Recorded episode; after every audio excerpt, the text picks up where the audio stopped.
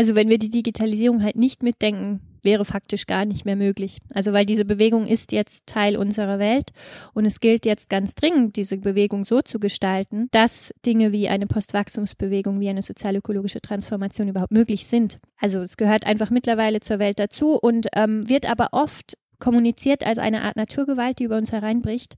Und gerade da denke ich, ist es sehr wichtig, so die Menschen auch zu ermutigen, die Digitalisierung genauer anzugucken und sich vor allem auch nicht abschrecken zu lassen von erstmal komplizierten Prozessen, die man nicht gleich versteht, sondern gerade da ist es wichtig, auch sich zu informieren und nochmal nachzuhaken. Tonspur N, der Podcast zur nachhaltiger Entwicklung, gesellschaftlicher Verantwortung von Unternehmen und sozialem Unternehmertum. Gestaltet und präsentiert von Annemarie Harand und Roman Mesicek. Ja, herzlich willkommen bei einer neuen Folge und schon bei der Folge 56 der Tonspur N. Mein Name ist Annemarie Harand und äh, mir quasi gegenüber sitzt Roman Mesicek. Hallo. Ähm, willkommen bei äh, unserer Serie zum Thema Digitalisierung und Nachhaltigkeit, die jetzt kürzlich gestartet hat. Wir sind jetzt ähm, in der Serie schon in Folge 2 und ähm, Roman, du hast ein ganz spannendes Interview mit der Vivian Frick hinter dir. Äh, erzähl mal. Genau, wir haben die Vivian Frick getroffen äh, im Rahmen des CSR-Tags. Die Vivian Frick arbeitet in Berlin im Institut für ökologische Wirtschaftsforschung in diesem Projekt, das wir schon ganz oft erwähnt haben, Rebound-Risiken und Suffizienzchancen der Digitalisierung von Dienstleistungen. Und es war ein wirklich sehr spannendes Gespräch. Zu meiner großen Überraschung haben wir sehr viel über Postwachstumsgesellschaft gesprochen. Ja, also das ist jetzt vielleicht nicht das Erste, was einem einfällt bei Digitalisierung, aber aber ähm, ihr werdet hören oder alle, die es nachhören, äh, werden sehen, es ist eigentlich recht logisch und recht nachvollziehbar, die Argumentation von ihr bzw. der Forschungsgruppe, die sich damit beschäftigt. Ja, also ich bin sehr gespannt. Die eine oder der andere wird ja auch die Vivian im November wieder treffen. Genau, weil wir fahren ja alle inzwischen zur Bits und Bäume Konferenz. Was wir haben, alle Familientreffen. wir haben ganz viel Feedback und sie wird auch erzählen in dem Podcast, dass sie schon ganz viel positives Feedback auch bekommen haben zur Konferenz, wir zum Podcast. Ähm, also es ist äh, wirklich ein Thema, das momentan sehr bewegt. Ja, aber ich würde sagen, hören wir uns das mal an, oder? Los geht's. Ja, hallo Vivian, willkommen im Podcast. Hallo. Schön, dich da zu haben.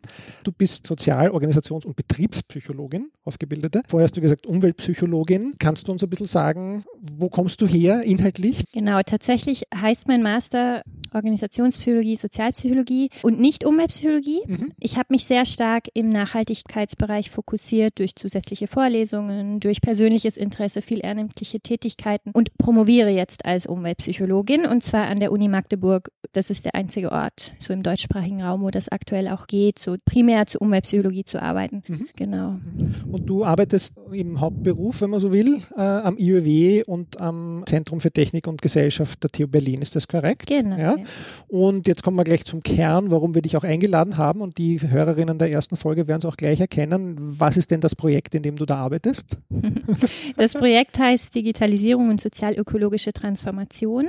Äh, wir sind eine Nachwuchsgruppe vom BMBF gefördert. Das heißt, ähm, bei uns promovieren und habilitieren äh, sechs verschiedene Personen in verschiedenen Disziplinen in einem Nachhaltigkeitsbereich und zwar auf sogenannte transdisziplinäre Weise. Das heißt, wir arbeiten auch mit Praxispartnern und versuchen auch tatsächlich in die Praxis hineinzuwirken.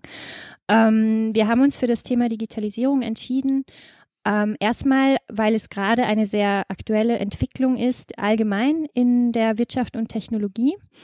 Ähm, aber noch wichtiger ist uns die Brille des, ähm, der Entkopplungsdebatte und der Frage, wie müssen wir wirtschaften und wie muss die Gesellschaft aussehen. Mhm. Also ein bisschen die Verbindung mit der Postwachstumsdiskussion Exakt, äh, ja. und dem digitalen Transformationsprozess. Ja, da möchte ich auch später nochmal äh, mhm. drauf eingehen. Das finde ich sehr spannend, aber sage ich mal vielleicht, welchen, mit welchem Nachhaltigkeitsbegriff näherst du dich diesem Thema oder bist du bei Brundtland? Ich denke, auf Brundtland können sich alle einigen, deswegen wird es auch immer wieder überall zitiert. Mhm. Ähm, den kann man natürlich auslegen. Dabei würde ich sagen, habe ich schon eher die Perspektive, also es gibt ganz viele Bewegungen, die das treffen. Aktuell ist vor allem die sozialökologische Transformation so eine Debatte, die ich sehr gut und spannend finde, weil es da tatsächlich auch um tatsächliche Umsetzungswege geht wie wir eine nachhaltige Gesellschaft aufbauen können, also auch den Weg dahin. Ähm, natürlich bin ich auch stark geprägt, wie du schon sagtest, von der Postwachstumsbewegung, mm, also der Einsicht, dass die, die Wirtschaft nicht ewig so weiter wachsen kann, ohne dass ökologische Ressourcen stark beeinträchtigt werden und natürlich auch soziale ähm, Bereiche. Und genau da bemühe ich sehr gerne auch das Konzept der planetaren Grenzen mhm. oder auch des Donut-Modells mhm. ähm, von Raworth, wo es darum geht, dass halt genau wir in diesem Donut leben müssen. Also ökologische Grenzen wahren, aber auch ein Mindestmaß an gutem Leben für alle bereitstellen können. Mhm. Und in dem Kontext äh, sozusagen jetzt Planetary Boundaries und Digitalisierung, beziehungsweise euer Zugang auch aus dem Forschungsprojekt Projekt heraus, Digitalisierung, wie definierst du da falls man es kann, Digitalisierung, was gehört da alles dazu für euch? Schaut ihr euch alles an, von ökologisch bis sozial? Gibt es da Dinge, die ihr ausspart? Ähm, weil, wie, wie wir halt bemerkt haben, auch bei der Strukturierung des Themas, wenn man an dem einen Ende anfängt, findet man eigentlich fast kein anderes Ende, weil es einfach mhm. so riesig ist, das Thema noch und äh, teilweise auch noch ein bisschen unstrukturiert halt. Ja, ne? ja, genau so ging es uns auch in unserer Forschungsgruppe. Wir hatten einen längeren Findungsprozess und merken auch oft, wenn wir diskutieren mit den Leuten, bei Digitalisierung landet man gleich bei allem, so ziemlich, ähm, auch weil es halt in so viele Lebens- und Wirtschaftsbereiche einfließt. Äh, wir hm, wo fange ich an? Wir haben so drei Bereiche, die wir uns vor allem angucken.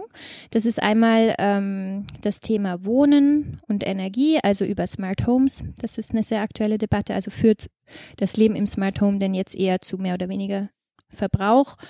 Ähm, eine zweite große Säule ist das Thema Konsum, das auch im Buch ähm, Smarte grüne Welt einen starken Fokus hat. So ähm, bringt uns die Digitalisierung dazu, jetzt mehr oder weniger oder anders zu konsumieren. Und das dritte wäre dann die Mobilität, wo wir uns vor allem auch anschauen, wie bewegen sich Menschen in ihrem Alltag, ähm, wenn gerade auch multimodale Apps und so ins Spiel kommen nochmal vielleicht eine Spur grundsätzlicher zurück, ähm, bevor ich gern noch einen oder zwei der Bereiche herausgreifen möchte. So generell ähm, sind natürlich die Ressourcenströme eine Frage, würde ich mal vermuten, und äh, soziale, gesellschaftliche Auswirkungen der Digitalisierung. Wo seht ihr da jetzt noch gar nicht auf der individuelleren Ebene Wohnen oder Mobilität, sondern vielleicht ein bisschen auf der Metaebene die größten Herausforderungen für die Gesellschaft oder für sozusagen uns innerhalb der planetaren Grenzen? Also die Herausforderung ist natürlich, in den Grenzen zu bleiben mhm. erstmal. Wir nähern uns dem Thema stark über diese Entkopplungsdebatte. Das heißt, die Frage, ähm, kann denn Digitalisierung diesen lange versprochenen, ähm, diese Entkopplung hervorbringen, dass auf einmal wir immer weiter wachsen können und das aber ressourcentechnisch weniger Auswirkungen hat. Also wir müssen ja tatsächlich sogar runterfahren in unserem Energie- und Ressourcenverbrauch. Und ein Versprechen der Digitalisierung ist auch, dass das dann möglich wäre. Und das wollen wir uns genauer anschauen, ob das tatsächlich so funktioniert. Mhm. Gibt es da Beispiele, positiver wie negativer Natur, ähm, die, das, die das schon aufzeigen. Also ich glaube, im, im Buch Smarte grüne Welt gibt es auch diese Grafik mit dem Handy und dem CO2-Fußabdruck äh, von Apps ein bisschen. Ähm, oder wo geht da so die, die Forschungsrichtung hin? Ja, also wir sind schon eher auf der kritischen Seite, weil wenn man sich im Moment einfach nur die Statistiken anschaut, dann gibt es einen riesigen Zuwachs von Endgeräten, von Serverparks, von Infrastruktur, die aufgebaut wird, nur damit alle das Internet nutzen können. Und dann ist das natürlich nicht nur die Internetnutzung von Personen, wodurch, wobei man sagen muss, zum Beispiel Videostreaming nimmt auch sehr stark zu nimmt einen sehr großen Teil des Internets ein. Ähm, was auch immer stärker zur Sprache kommt, sind Sachen wie Internet of Things und die ganze Infrastruktur, die damit zusammenhängt, wie auch autonomes Fahren und so weiter. Jetzt würde ich also auch ein bisschen vielleicht äh, kritisch den Unternehmen gegenüber wird einem ja von Unternehmensseite oft so verkauft, dass das ja die Dematerialisierung ist, mhm. ähm, wenn ich keine CD mehr brauche und das Video nur mehr streamen muss. Meine fachliche Meinung ist, würde ich eher kritisch sehen, beziehungsweise würde ich mir wünschen, dass das schon alles besser durchgerechnet ist, ja, im Sinne von äh, echten sozusagen Auswirkungen auf Ressourcenströme. Äh, Gibt es da Informationen? Gibt es da schon sozusagen euch bekannte wissenschaftliche Arbeiten, die, das, die sich damit auseinandersetzen äh, im Detail? Oder genau, meine Kollegin ist Ökobilanziererin okay. und tatsächlich die meisten Studien, die sie überhaupt findet, da geht es irgendwie um ähm, CDs oder, mhm. oder digitale Medien und genau dieses Thema oder auch Bücher oder E-Book auch sehr beliebt in diesem Diskurs. Es ist schon oft so, dass pro geschauten Film beispielsweise die Ressourcennutzung sinken kann. Wobei die Trans, also die Übersetzung ist immer schwierig, weil es natürlich auch um andere Ressourcen geht und wie kann ich jetzt eine Tonne CO2 gegen so und so viele Kilo seltene Erden aufwiegen? Also wie ist da die Gewichtung, ist auch eine starke Frage. Ähm, aber dazu kommt natürlich, dass sich das Nutzungsverhalten auch stark ändert und ein Fokus von uns sind auch die sogenannten Rebound-Effekte. Also die meisten werden Netflix kennen. Mhm. Ähm, wenn man sich in die Videothek früher begeben hat und einen Film ausgeliehen hat, dann hat man diesen Film geguckt. Wenn man jetzt auf der Couch sitzt und der Film bei Netflix ist fertig, gerade wenn es eine Serie ist, kommt, wollen Sie diese Serie jetzt weiter gucken und dann kommt 10, 9, 8 und dann wird natürlich total dazu verleitet, dass man nicht nur einen Film guckt, sondern viele. Also gerade auch die Convenience und die leichte Zugänglichkeit kann die Nutzung dieser ähm, digitalen Ressourcen auch steigern. Es ist vielleicht auch eine bewusstere Entscheidung früher gewesen, oder? Weil ich muss außer Haus gehen, sozusagen mich in die Videothek bewegen, ich muss mir überlegen, welchen dieser Filme nehme ich jetzt mit. Hm, ja? ja? Und jetzt ist sozusagen ein bisschen ein unbewusster Konsum geworden. In der Psychologie und auch Soziologie wird auch stark von habitualisierten Handlungen gesprochen in diesem Zusammenhang. Und gerade jetzt, man sagt ja auch, die Digitalisierung ist disruptiv. Wo sie das auf jeden Fall ist, ist, dass sie ganz viele Alltagspraktiken aufbricht und neu gestaltet. Also genau dieses, man tut Dinge jetzt anders anders. Man nimmt das Smartphone für sehr viele Dinge. Man kann auch auf dem Smartphone Filme gucken, was auch immer öfter in U-Bahnen passiert, was früher natürlich nicht möglich war. Also da werden auch viele Verhaltensweisen ganz fundamental verändert mhm. und so auch habitualisiert. Okay.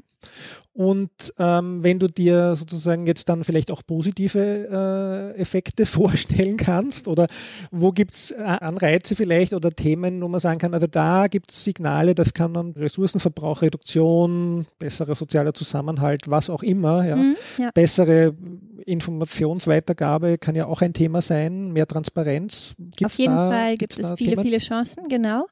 Ähm, also ich kann auch von meinem persönlichen Leben einfach berichten, dass es natürlich für mich unglaublich viel einfacher geworden ist, gerade in meiner Studienzeit auch, äh, mich mit NGOs zu vernetzen, mit ganz vielen ehrenamtlichen Vereinen, die etwas für die Umwelt tun, also sich sozial zu mobilisieren. Da kann, äh, können viele Formen der Digitalisierung helfen, auch natürlich für die Informationsgewinnung äh, dass man besser Handlungswissen sich aneignet, wie man denn nun han nachhaltig handeln kann und zwar über Konsum hinaus. Also es gibt auch tolle Seiten, die einem zeigen, wie man Dinge reparieren kann und so weiter. Ähm, viele nützliche Apps. Ich glaube, über grüne Apps muss ich nicht groß sprechen. Das wird andernorts genügend gemacht.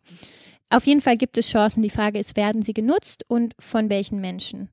Und eine Beobachtung wäre einfach, dass ähm, der Mainstream jetzt noch nicht so bei diesen grünen Apps angelangt ist mm, und im Internet oft der, der lauter schreit, sich am Ende durchsetzt. Mhm. So. Ja.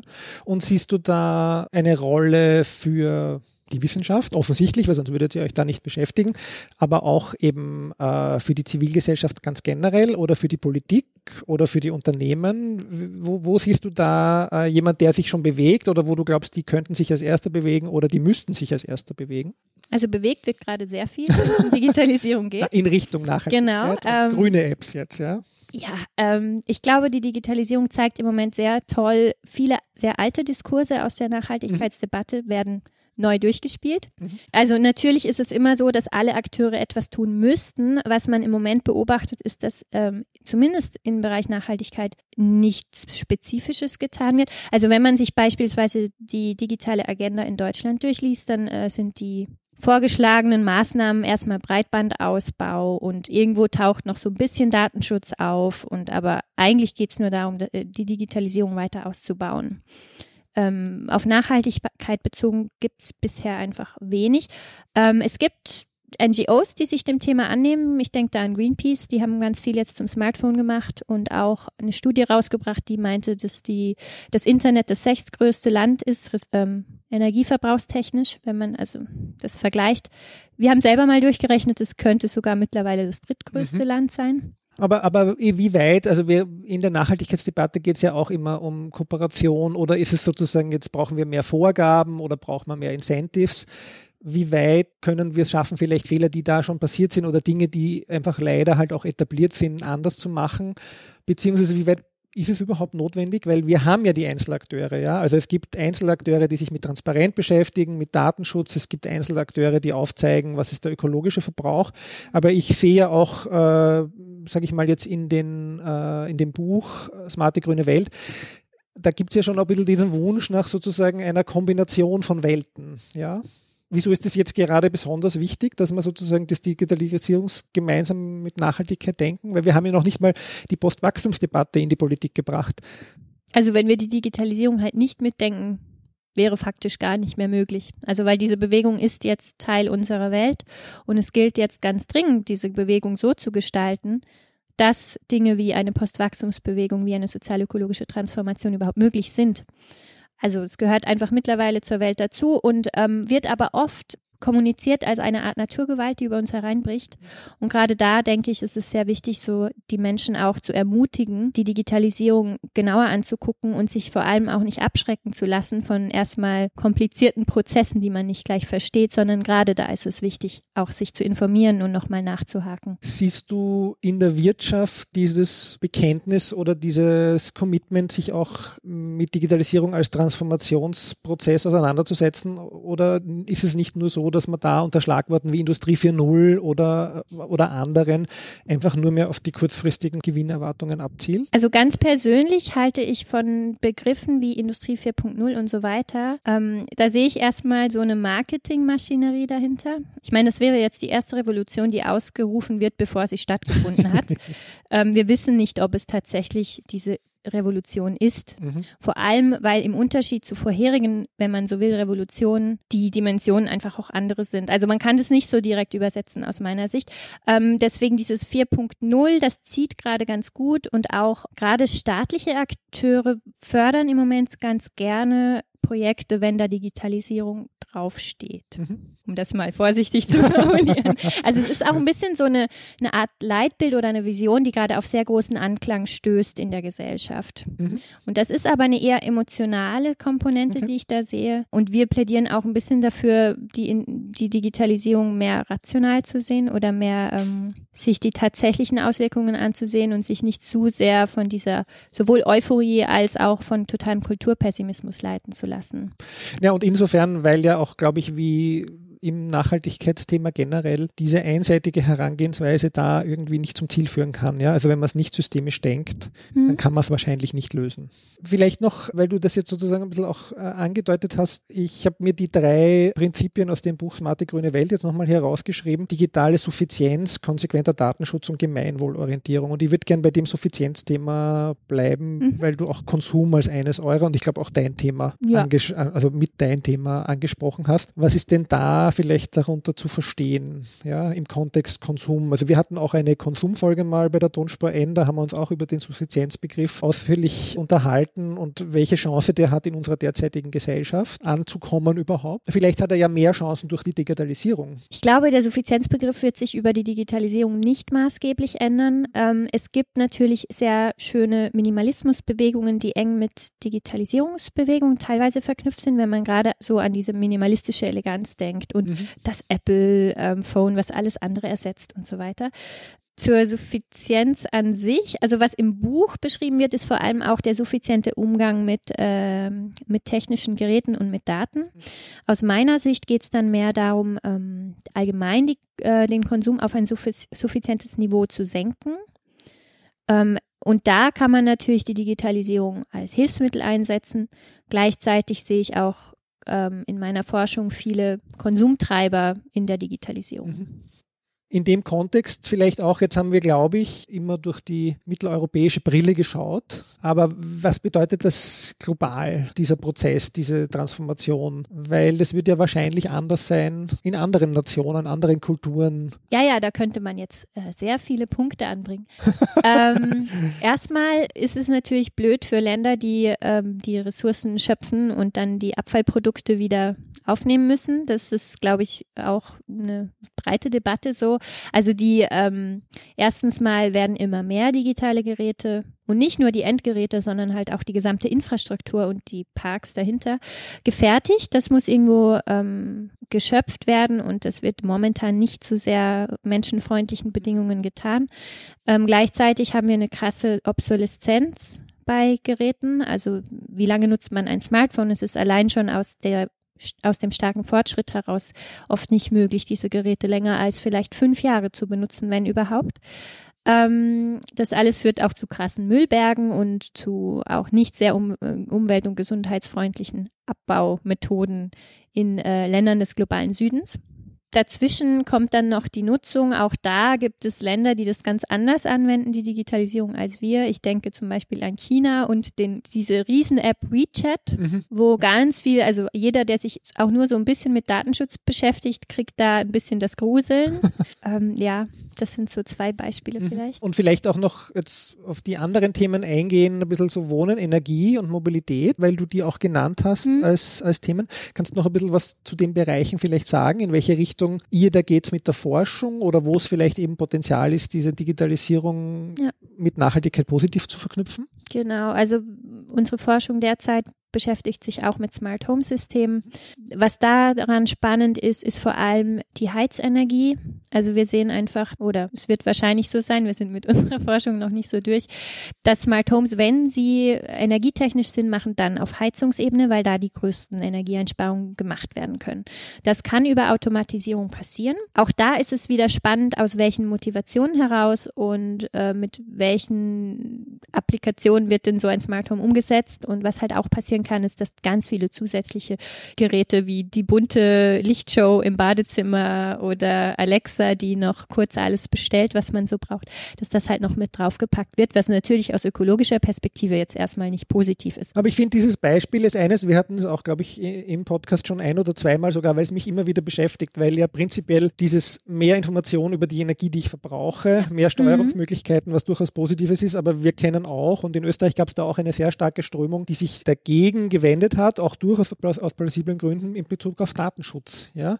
Genau, und für ja. mich, also stellt sich persönlich oder auch eben, wenn ich versuche, dieses Thema zu denken, immer die Frage, wie löse ich diesen Knoten auf? Was braucht es mhm. für Rahmenbedingungen, oder? Ist es das? Also erstmal, gerade jetzt im Smart Home Bereich würde ich sagen, natürlich wollen gewisse Unternehmen solche Systeme verkaufen, aber erstmal sollte man sich fragen, wozu brauche ich denn das eigentlich? Mhm.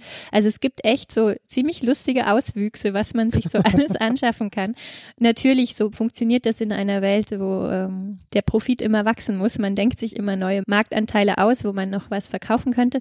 Nicht alles davon macht Sinn. Aber ich würde schon gerne noch auf positive Auswirkungen eingehen, weil gerade in der Mobilität und der Alltagsmobilität gibt es natürlich schon Chancen jetzt über Mobilitäts-Apps, über geteilte Nutzung von Fahrzeugen, über eine stärkere Nutzung des ÖPNV. Da lässt sich bestimmt auch noch viel machen. Auch hier ist wieder die Frage, wie werden diese Tools dann eingesetzt. Mhm. Ja, und wie funktioniert die Verknüpfung? Und wir sehen ja, also zum Beispiel bei uns an der Hochschule, dass Fahrgemeinschaften sich gut organisieren, muss man allerdings der Ehrlichkeit halber auch sagen, mit oder ohne App. Ja? Mhm, also ja. die organisieren mhm. sich auch so.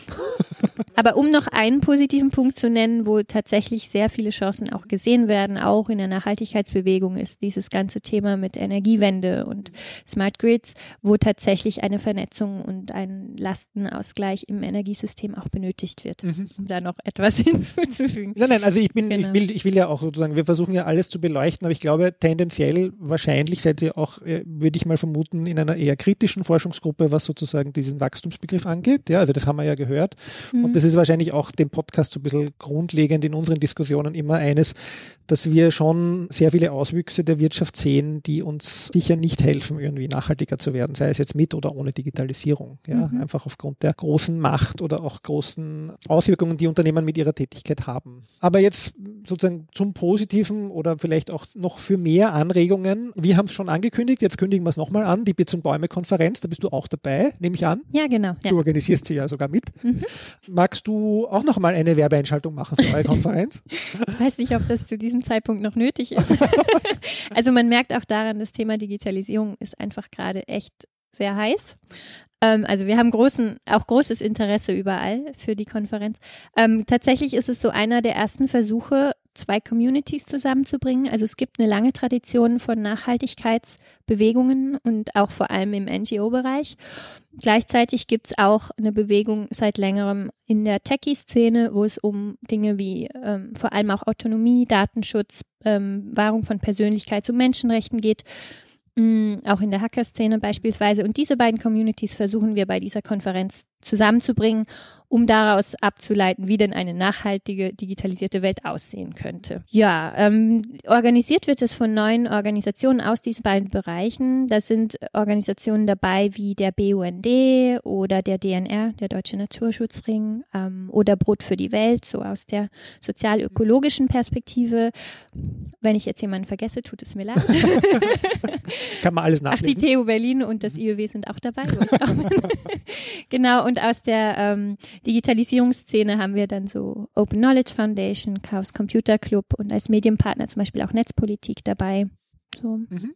Ja, eine spannende Mischung, glaube ich. Also genau, also bin ich auch sehr gespannt. Das Programm ist jetzt schon online. Also zum Zeitpunkt, wo der Podcast online geht, ist das Programm jetzt, glaube ich, schon eine Woche online und man kann schon mal ein bisschen sehen, was einen erwartet und sich wahrscheinlich auch noch anmelden. Also wird wohl noch ein paar Plätze geben. Ja, und lange danach, wenn jemand den Podcast hört, kann man ja auch noch ähm, beim CCC nachgucken. Also der CCC wird auch äh, die wichtigsten Podien mitschneiden. Genau. Mhm. Also wenn ihr den Podcast dann erst im Dezember hört, dann könnt ihr auch noch anschauen, die Konferenz. Ja, ja genau. Ja.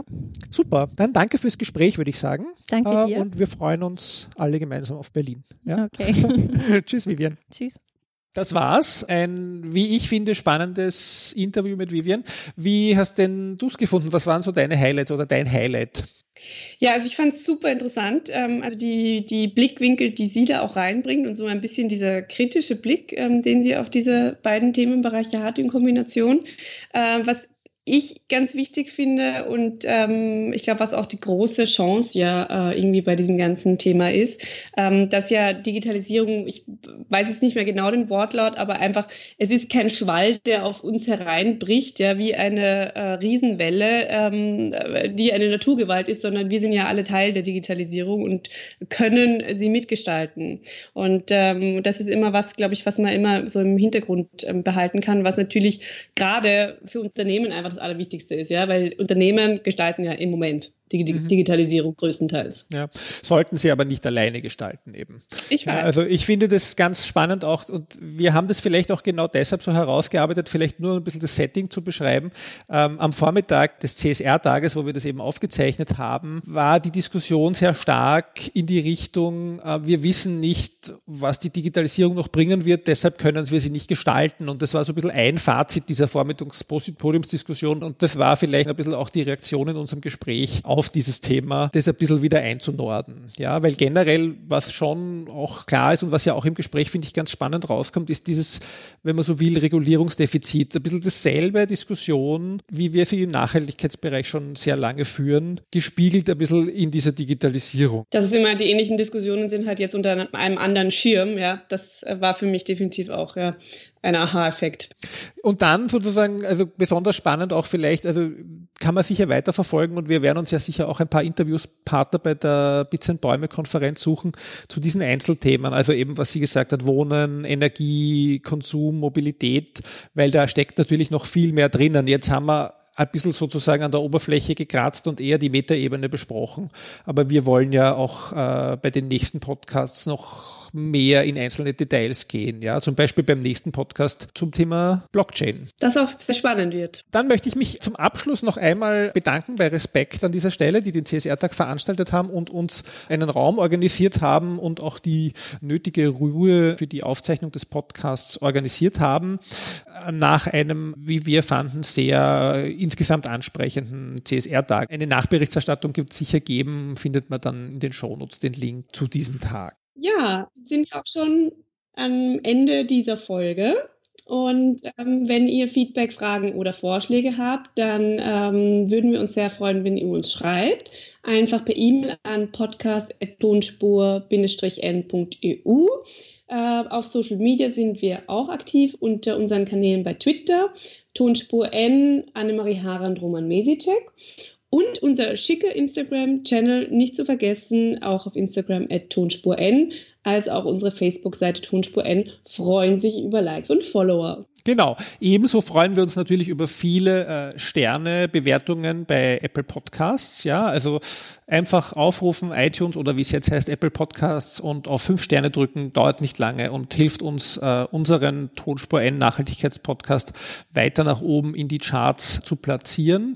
Wenn ihr aber da keine Daten hinterlassen wollt, der Plattform könnt ihr auch im anonymen Browser-Modus auf Soundcloud unsere Folgen an anhören natürlich. Annemarie Harand, das wisst ihr, ist Co-Gründerin und Geschäftsführerin der Erdbeerwoche. Ja, und Roman ist Studiengangsleiter bei der FH Krem für den Studiengang Umwelt- und Nachhaltigkeitsmanagement. Tonspur wird produziert von Green Bean Podcast Konzepte und Produktion. Und damit sind wir fertig und wünschen euch bis zum nächsten Mal eine gute Zeit. Tschüss. Tschüss.